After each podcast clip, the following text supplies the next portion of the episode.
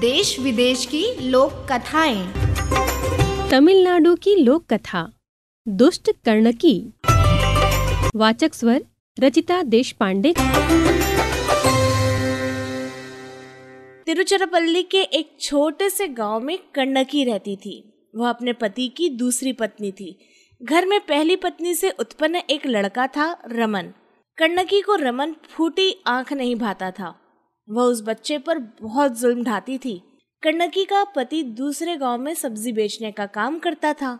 उसके घर से निकलते ही वह रमन को घर के कामकाज में उलझा देती। रमन को पूरे दिन में केवल एक बार ही भोजन मिलता था। एक बार कर्णकी ने पायसम पकाई।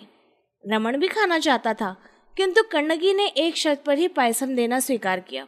वह बोली, मैं जैसे ही पायसम परसूँगी, तुम्हें एक ही घूट में उसे पी जाना होगा। भोले भाले रमन ने सोचा कि माँ ठिठोली कर रही है। उसने हामी भर दी। दुष्ट कन्नकी ने चूल्हे से उबलती उबलती पायसम उसकी थाली में परोस दी। नन्हे रमन ने जैसे ही बर्तन को मुँह से लगाया, उसका मुँह जल गया। किंतु कन्नकी ने उसे बर्तन हटाने नहीं दिया।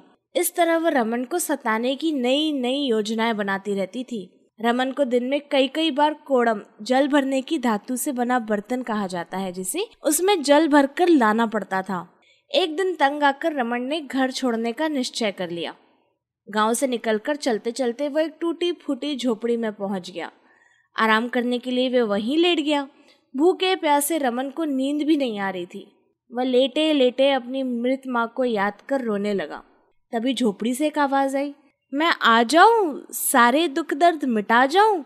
रमन ने रोते रोते ही उत्तर दिया हाँ आ जाओ। ये कहते ही झोपड़ी प्रकाश से जगमगा उठी। एक सुंदर सी परी रमन के सामने थी। उसने सफ़ेद रंग के कपड़े पहने थे। बालों का रंग हल्का सुनहरा था।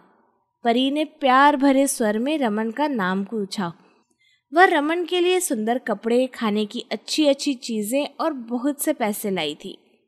थोड़ी देर बाद वह लौट गई। उसने रमन से भी घर जाने को कहा। कन्नकी ने रमन को सुंदर कपड़ों में देखा तो छाती पर सांप लौट गया। वह भला कैसे सह सकती थी? रमन को परी से इतना कुछ मिल जाए और वह मुँह ताकती रहे। उसने बहला फुसलाकर रमन से सारा हाल जान लिया। शाम होते ही वह स्वयं उस झोपड़ी में जा पहुँची। झोपड़ी में से आवाज़ आई, क्या हम आ जाएँ? तुझको सबक सिखा जाए? कनकी ने पूरी आवाज़ सुने बिना ही चिल्लाकर हाँ बोल दिया। बस, फिर क्या था? झोपड़ी में विषैले सांपों की बरसात होने लगी। कोई सांप गले में पड़ा तो कोई गोद में गिरा। कन्नकी रोती रोती गिरती पड़ती बाहर की ओर भागी। पीछे से आवाज़ आई रमन को देना पूरा दुलार तंग मत करना बारंबार। कन्नकी ने उस आवाज़ को ईश्वर की आवाज़ मानकर उस पर अमल किया। उस दिन के बाद से वह रमन को प्यार करने लगी। अब वो उसकी सौतेली माँ नहीं रही थी। अभी आपने सुनी तमिलनाडु की लोक कथा दुष्ट कर्णकी। ऑडियो प्रस्तुति। रेडियो अर्पा